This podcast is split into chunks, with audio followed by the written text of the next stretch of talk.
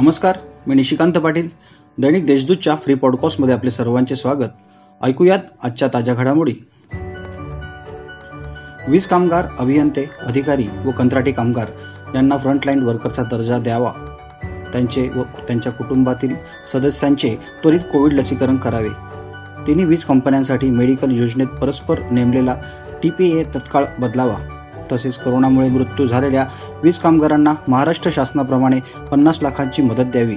तसेच वीज बिलांची वसुली करण्यासाठी कर्मचाऱ्यांना सक्ती करू नये या प्रमुख मागण्यांसाठी वीज कर्मचारी अभियंता संघटनेतर्फे नाशिक रोड येथील महावितरण मुख्यालयासमोर आंदोलन करण्यात आले.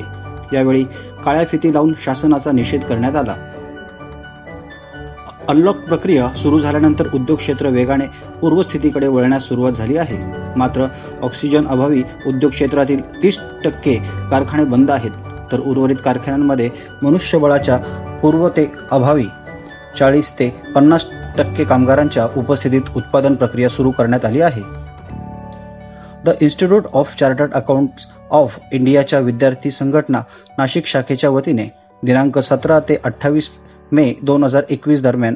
रोज दोन तास याप्रमाणे सी ए विद्यार्थ्यांकरिता दहा दिवसीय जी एस टी कार्यशाळेचे आयोजन करण्यात आले आहे.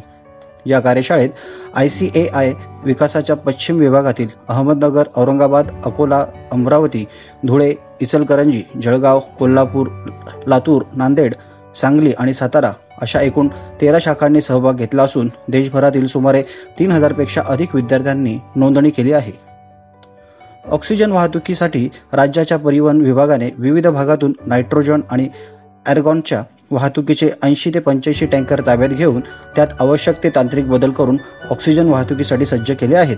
सध्या अडीचशे टँकरद्वारे ऑक्सिजन वाहतूक केली जात असून या वाहतुकीवर जी पी एसद्वारे नियंत्रण ठेवण्यात येत आहे. विद्यार्थ्यांच्या परीक्षेतील कामगिरीनुसार शिक्षकांच्या कामाचे मूल्यमापन करण्याची योजना आता शिक्षण विभागाने आखली आहे. परीक्षेची तयारी करून घेण्यासाठी शिक्षकांना प्रशिक्षित करण्यात येणार असून त्यासाठी प्रणाली तयार करण्याच्या निविदा विभागाने मागवल्या आहेत.